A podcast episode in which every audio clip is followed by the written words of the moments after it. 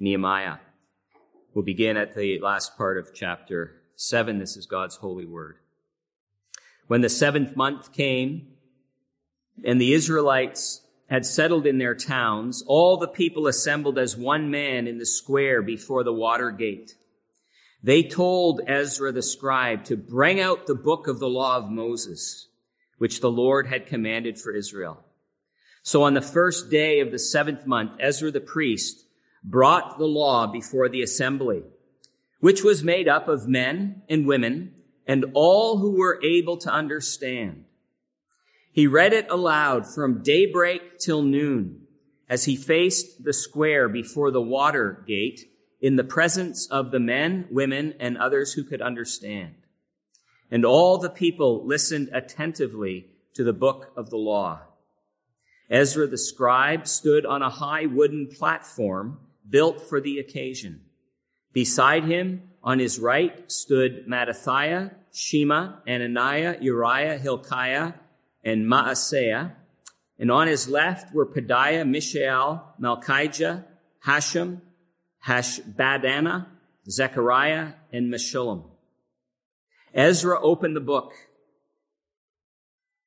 All the people could see him because he was standing above them.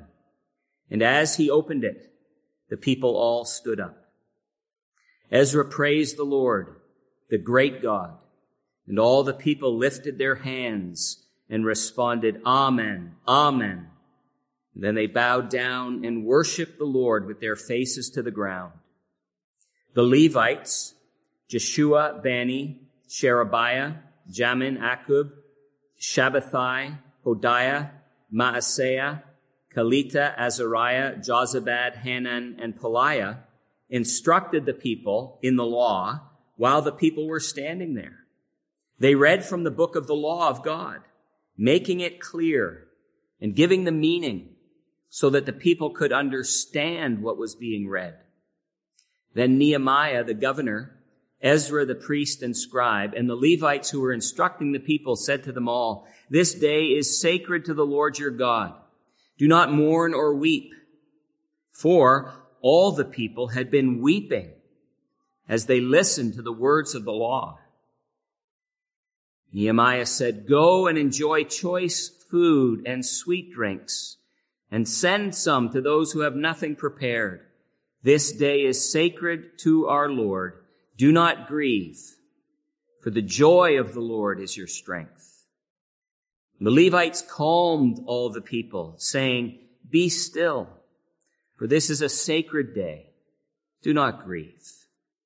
Then all the people went away to eat and drink, to send portions of food, and to celebrate with great joy, because they now understood the words that had been made known to them. The grass withers and the flowers fall, but the word of our God stands forever. You may be seated.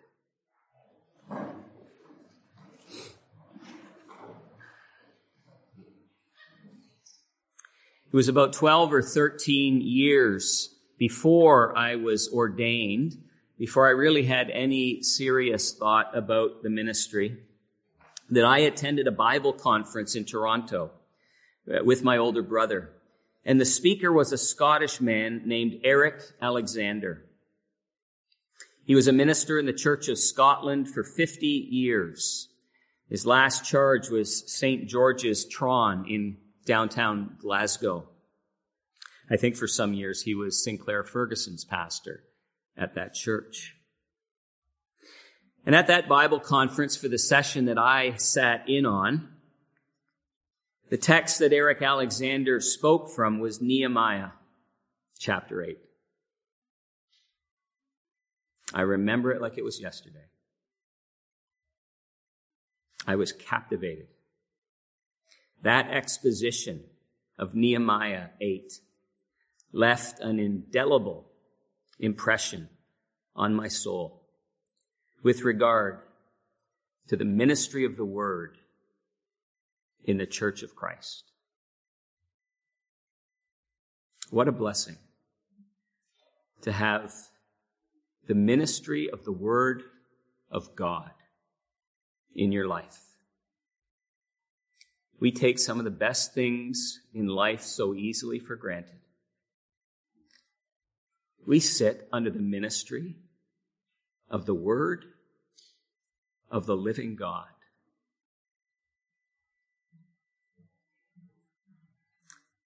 That was 12 or 13 years ago. Here we are this afternoon in our sermon series through Ezra and Nehemiah at this same chapter.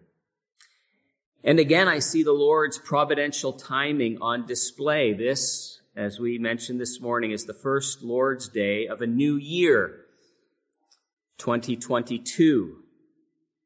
Verse 2 of Nehemiah chapter 8 gives a time reference as well. It was the first day of the seventh month. In the Jewish calendar, that's the Jewish month Tishri. The rabbis believe that God created the world in the first week of the month of Tishri, our September or October. And so the first day of this month on the Jewish calendar is considered to be the beginning of the civil year. If you read Exodus chapter 12, you'll see that the first month religiously was Nisan, the month of Passover, or March, April. But Jews to this day celebrate the first day of the seventh month as Rosh Hashanah, the head of the year, the Jewish New Year. And so Nehemiah chapter 8 begins with the New Year. As we think about it in our worship today as well. It was known as the Feast of Trumpets, Leviticus 23, 24. Speak to the children of Israel, saying, In the seventh month, on the first day of the month, you shall have a Sabbath rest, a memorial blowing of the trumpets, a holy convocation, a holy coming together. It was a special Sabbath. What the Sabbath day was to the week, Tishri, the seventh month, was to the year. It was sort of then a double Sabbath. Verse 9, this day is sacred to the Lord. The beginning of the year began with a sacred day set apart for the Lord as a token that all of our days should be lived for Him. The more immediate context, of course, here the people had returned from exile in Babylon. It was a new beginning, a time of reconstruction and rebuilding.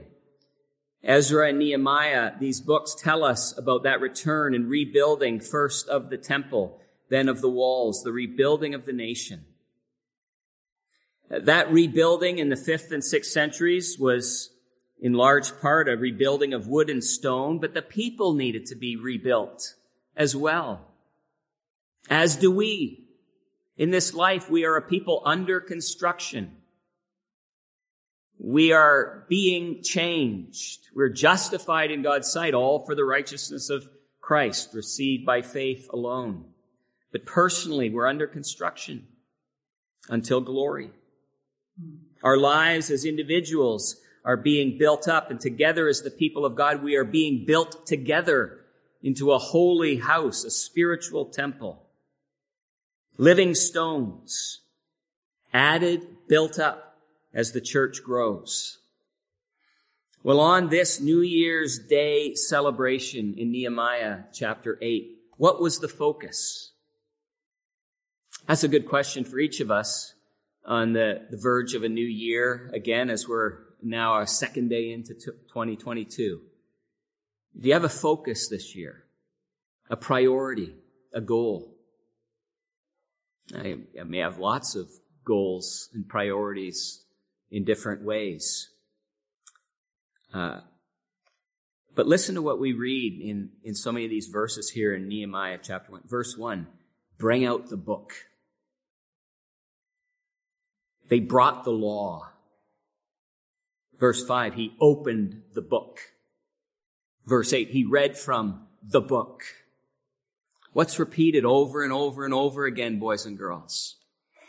It's the book. It's the book. And you know what that book is. It's God's Word. It's God's written Word.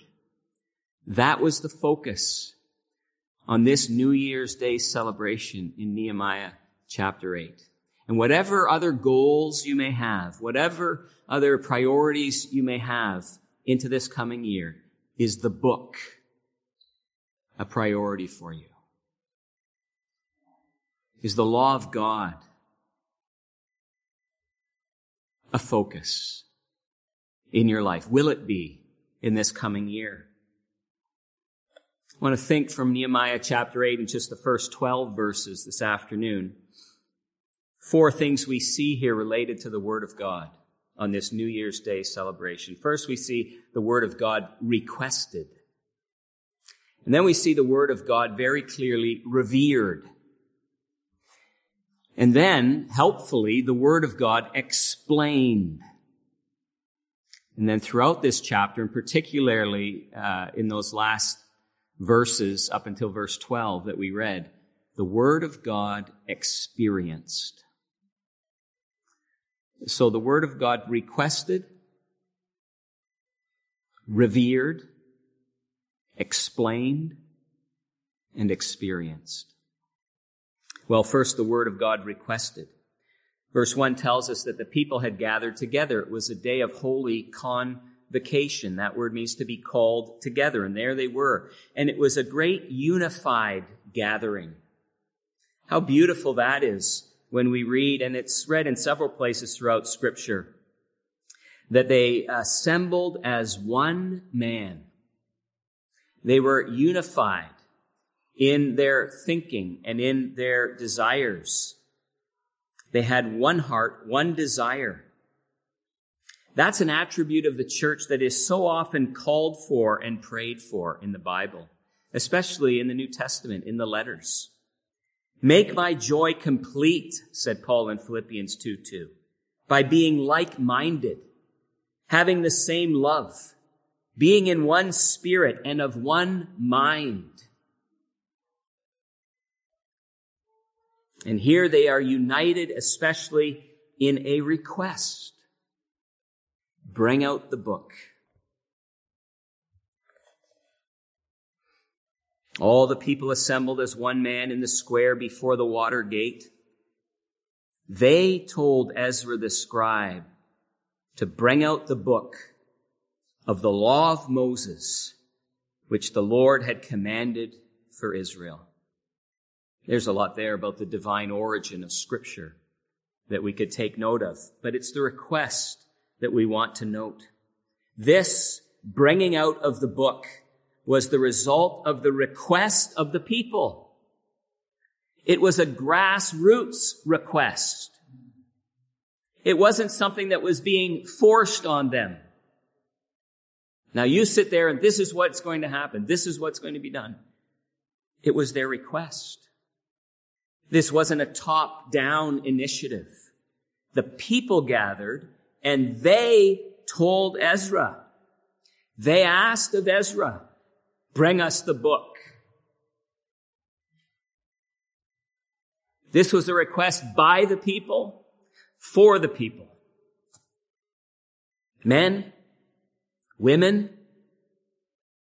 children. I think the inference is that they're children, all who could understand, who had reached a level of understanding, bring us the book.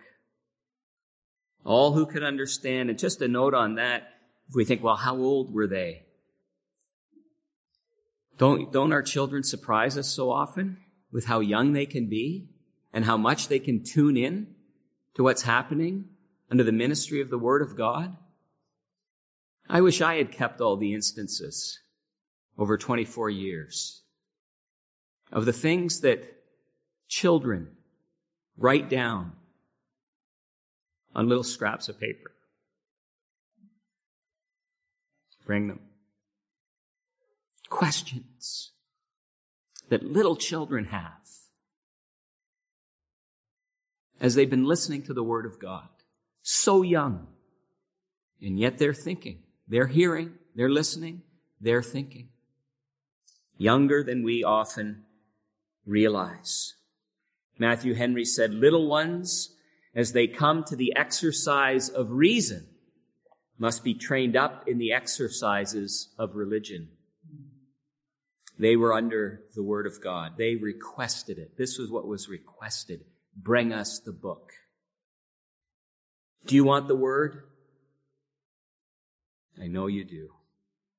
I know you do. What a blessing that this congregation has been for so many years. You've said it in lots of ways. By your presence, by your careful listening, by your comments to me. I know it's true. You're people who say, Pastor, bring us the book. Bring us the book. You want the book? Would you miss it? Not just from the pulpit. Would you miss it in your lives? If I snuck into your house or someone snuck into your house this afternoon, a thief, boys and girls, you're here and he's come into your house this afternoon. He's somehow gotten in. You left the door unlocked. But he's not an ordinary thief. He's come for only one thing it's not your computer. It's not your video games. He's stealing your Bible. He's stealing your Bible at home. How long would it take before you missed it? Would you miss the Word of God in your life? Do you want the book? The people in Nehemiah's day said, Bring us the book. It's an important thing to think about individually, but also as congregations. Sometimes apostasy comes from the top. Seminaries become liberal, stop teaching the Word of God purely, and they produce liberal ministers, and those liberal ministers go back to their congregations and lead them into apostasy. That happens. I know it does. I've seen it. But it can come the other way too. It can come the other way too. Paul warns Timothy about people who will surround themselves with teachers to say to them what their itching ears want to hear. And it will be from a people that, for whatever reasons, don't really want the book anymore in church, in worship. They want something else. It may still come sort of connected to the book, but it's not the book. It's not the word. My prayer for you this year is that you will be a we want the book people, like the people in Nehemiah chapter 8. Sacrifices were held at the temple, but this was at the water gate. This was a time, as one writer said, of praying, praising, and preaching. It was a precursor, in a way, of what the synagogue would be like when the Jews worshiped away from the temple. And then after the temple was destroyed. And in the New Testament, Christian churches are called synagogues as well. This became the pattern for New Testament worship. Praying, praising, preaching. And it was thoroughly word centered. Bring us the book. Bring us the book. They requested the word because, secondly, it was obvious they revered the word. They revered the word. How is that seen? Seen in different ways. First, in terms of construction. Something was built for this occasion. Did you see that, boys and girls? Ezra the scribe, verse 4, stood on a high wooden platform built for the occasion. What would we call it? A pulpit. This is, this is not quite a, a pulpit in the traditional sense, but it serves the purpose. But this was a pulpit Sometimes that's sort of out of fashion in churches today to have a pulpit. It seems somehow too authoritarian, too condescending perhaps to people. But a pulpit doesn't elevate a man. It elevates the word. It elevates the word. That the word is above us. Literally, the Hebrew says a tower, Migdal. Remember a couple of weeks ago, the shepherds, the gospel, the angels came uh, to the tower of the flock, Micah chapter 4. Well, here is a tower of the flock. It's the pulpit. It's this platform, a tower uh, to look out over the sheep, over the flock as God protects and feeds his people with his word.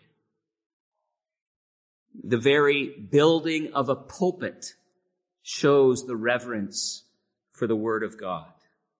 All could see, all could hear. No one was to be excluded. The physical architecture reflected a spiritual reverence and priority. And it happens in churches today too. You can walk into some churches and get a sense of the priority. Where's the pulpit? Well, it's over there. Or we got rid of that. It's in the back room somewhere. Or in some places of worship, there's still an altar and they call it an altar in the middle. Pulpit is in the middle. A pulpit is at the center. The focus of the worship and of the worshiper. The existence of the pulpit showed their reverence. Their posture, their physical posture showed their reverence. They stood the reading of God's word like we did this afternoon. I know we don't usually do that, but I couldn't not do it this afternoon. But we read they also kneeled they also bowed down. Matthew Henry said, standing at the hearing of the word of God is a token of reverence and of readiness to obey what is commanded. We're ready to go. There are other postures, of course, mentioned. Here, hands lifted up, faces bowed down to the ground. Should we make a law of this? No. Uh, are they what must be always done? No. I think it's like prayer and different postures in prayer. Uh, but I think there are some times, whether you do it or not, where the Spirit so moves that these things are done uh, almost without thinking much about it. I've been in worship services where for, for singing, even as sometimes a psalm is called for and people start saying that they just start standing up during it. What's most important, of course, is the posture of your heart, whatever the posture of your body. Because you can be standing to hear the Bible read, and your heart can still be laying down half asleep. Whatever our body posture, we should strive to stand before God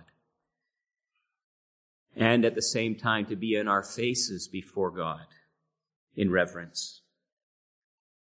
Reverence here is also shown in the duration of the ministry of the word. From dawn until noon, in their reckoning, that's probably six hours. Six hours. We are to preach, the Westminster Directory for Worship reminds us, to the capacity of our hearers. And there's a wisdom in that. But what a great reverence was displayed in this six hour ministry of the Word. There are lots of places in the world where they can't believe we have one hour services. One hour. Don't you feel ripped off? They say very colloquially. Six hours. Reverence. Reverence. Reverence. Do you revere the Word of God? God takes delight in those who tremble at His Word. Then we see, and we need to move on. But I hope you go back to Nehemiah 8 and, and think through these things as well in your own life. But we see the word explained. This is a great highlight of this chapter. It's not just ritualistic reading. It's not like the church in the Middle Ages, for instance, where uh, Latin became the language of Scripture and the language of worship. And most people, if not always all people, didn't understand Latin. And it just went on. When Martin Luther went to Rome in the early 1500s, he found that many of the priests there didn't understand Latin. They had just memorized the sounds, the words. No understanding. No understanding. But here the word was explained. Verse 8, they read from the book of the law of God, making it clear and giving the meaning so that the people understood what was being read. What is this? This is the reading of the word of God and expository preaching. That's what we mean. You hear that sometimes. That's what we mean. Expository preaching. We exposit the word of God. We take the word of God and bring out its meaning. We don't bring our meaning into it. We bring out the meaning of the Word of God so that people can understand what is being read. Expository ministry of the Word.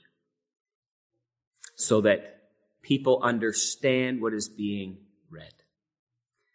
We need to commit ourselves to that, both as preachers and hearers, to the understanding of the Word of God to be committed to the reading of the Word of God with a desire that we would all grow in understanding, grow in the grace and knowledge of the Lord Jesus Christ. It's understanding that we have to come to. Acts chapter 8. Then Philip ran up to the chariot and heard the man reading Isaiah the prophet. Do you understand what you are reading? Philip asked. How can I? He said unless someone explains it to me. So he invited Philip to come up and sit with him. It's the expository meaning of the Word of God. And that is so crucial for the, for the pulpit ministry of the Word in churches. But it may be exercised as well, personally and privately, not as the authoritative preaching of the Word of God in worship by called ordained ministers of the Word, but haven't you ever come alongside someone? Maybe it's a new believer. Maybe it's an unbeliever still. And you open the word and they have no idea. It's blah, blah, blah, blah, blah, blah to them. And then you begin to talk to them and you explain it. And by God's grace, they go, ah. Now sometimes that's a carnal ah. They understand and they turn away.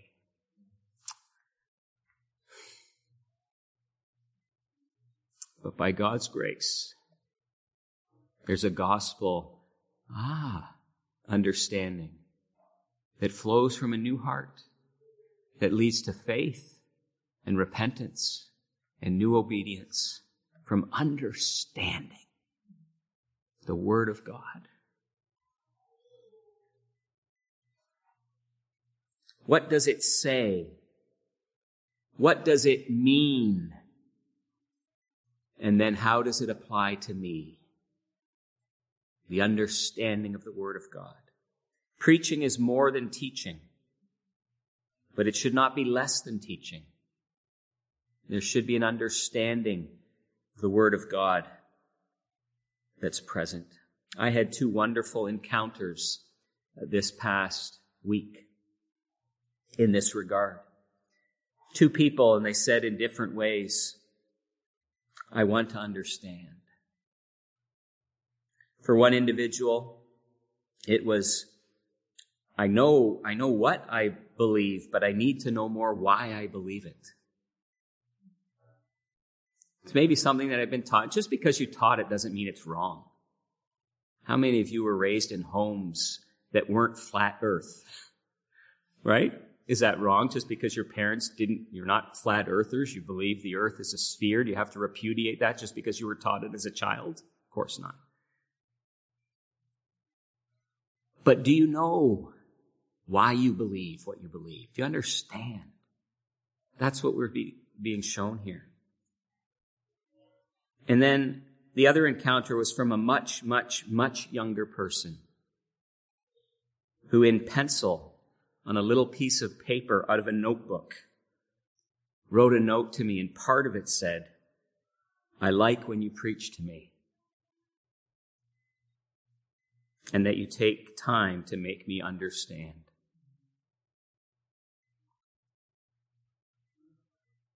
How is the Word of God to be read? Larger Catechism 157. The Holy Scriptures are to be read with a high and reverent esteem of them, with a firm persuasion that they are the very Word of God, and that He only can enable us to understand them, with a desire to know, believe, and obey the will of God revealed in them, with diligence and attention to the matter and scope of them, with meditation, application, self-denial, and prayer. The Word of God, requested, revered, explained, but then lastly, experienced. The Word of God experienced. What happened under this ministry of the Word on that New Year's celebration? Ezra opened the book, verse 5, and all the people could see him because he was standing above them. And as he opened it, the people all stood up. Ezra praised the Lord, the great God. And all the people lifted their hands and responded, Amen, Amen. Then they bowed down and worshiped the Lord with their faces to the ground. What was the experience of the ministry of the word? It led to worship. Matthew Henry again said, We must adore God and address ourselves to Him when we read and hear the Word of God. This isn't just any book. It's the Word of God. God is the author of this book. And because He's God, when we open this book, it must be with worship. It must be in the attitude of worship and promote worship in our lives. Ted Donnelly said a sermon isn't a lecture. Bible reading is more than the transfer of information. As God addresses us with intense intimacy, not only our minds, but our emotions and wills are inevitably affected. And that's what we're seeing, this worshipful response to the Word of God, as you're not just dealing with words on a page, but the God of heaven. And worship is seen in Nehemiah chapter 8 in, along two lines. Worship in two dimensions. The first is the conviction of sin. Verse 9, the latter part of verse 9, all the people had been weeping as they listened to the words of the law. As the Levites expounded the word, made its meaning clear, the people began to weep they began to mourn. A great conviction of sin swept over the congregation. The holiness of God on the one hand and the sinfulness of the people on the other hand came together and it was too clear to be ignored. And they wept. And this is a legitimate part of Christian experience. Psalm 119, 136. We sang it. Rivers of water run down from my eyes because men do not keep your law. People don't, and I don't. We don't. And so Jesus said, blessed are those who mourn. Blessed are those who mourn. When Nehemiah encouraged the people, even commanded the people, do not mourn or weep or grieve, he was not saying that they were wrong to do it, that weeping was entirely inappropriate, but that it must not be their final destination. Sorrow for sin is appropriate, but it is preparation for something. It is a precursor, by God's grace, to joy. The joy of forgiveness and peace with God. Those are the two lines of worship here. Weeping in conviction and the joy of forgiveness. This is worship in a minor and a major key. Conviction for sin and joy in forgiveness. You know, 10 days after this New Year's Day in the month of Tishri, the Jews celebrate Yom Kippur, the Day of Atonement, the covering of sin by the blood of the sacrifice. Orthodox Jews to this day, in the afternoon of their New Year's Day, assemble near rivers, streams, and oceans for what they call tashlik, which literally means the casting away. And they read Micah 7:19. He will again have compassion on us and he will subdue our iniquities. You will cast all our sins into the depths of the sea. The casting away on the first day. And then 10 days later, the day of atonement. The sad thing is for these Jews today is that conviction of sin and confession of sin cannot take away sin.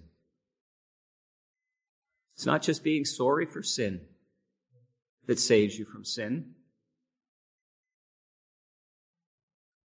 Every person in hell is sorry in some sense for their sin. And now the temple is gone. They have no day of atonement sacrifice. And they still try to hold on to the shadows when the reality has come. Christ, the great high priest, has entered the Holy of Holies with his own blood to atone for the sin of his people. Nehemiah could look forward to the Messiah. But even in that anticipating faith, he knew that by God's grace and mercy, sorrow for sin must give way to joy.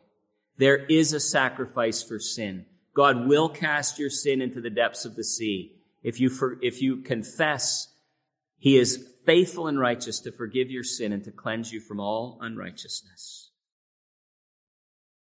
And so that mourning must give way to joy. Or we're really saying something against our Savior, I think, aren't we? That somehow my sin, it's just a little bit too sinful. I've known people like this, that their lives are marked by, by, by a, a morose, funereal kind of life. And it's, it's often cast as a great contrition. I'm so sinful. I like what Ian Hamilton says. You're much worse than you think you are. But that kind of sorrow for sin that never ever leads to joy is a slight against the Savior. My sin is too sinful. I couldn't be forgiven. Where sin abounds, grace abounds much more. Though your sins are like scarlet, they shall be as white as snow. Don't denigrate the Savior by only ever living in your mourning for your sin.